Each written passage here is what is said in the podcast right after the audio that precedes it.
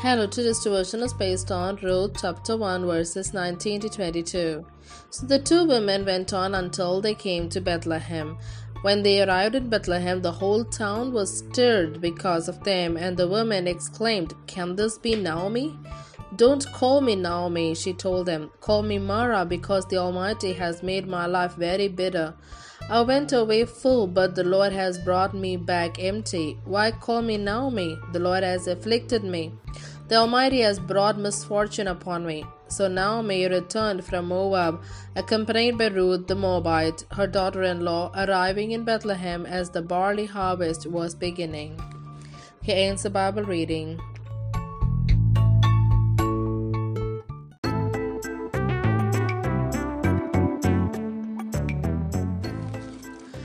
Named by God.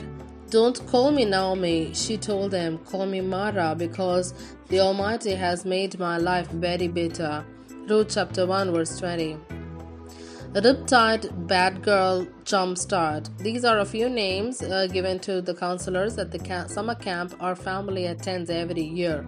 Created by their peers, the camp nicknames usually derive from an embarrassing incident, a funny habit, or a favorite hobby.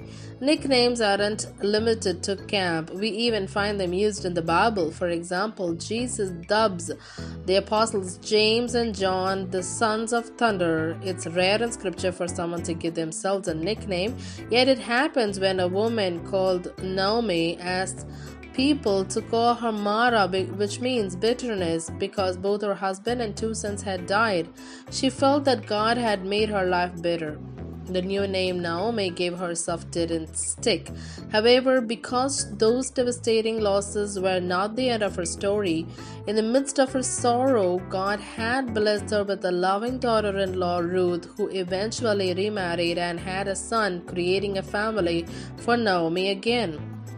Although we might sometimes be tempted to give ourselves bitter nicknames like failure or unloved based on difficulties we've experienced or mistakes we've made, those names are not the end of our stories.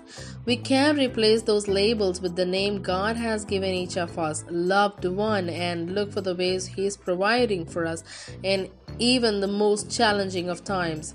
Think of a nickname someone gave you. What did you like or not like about it? How does being called a beloved child of God change how you see yourself?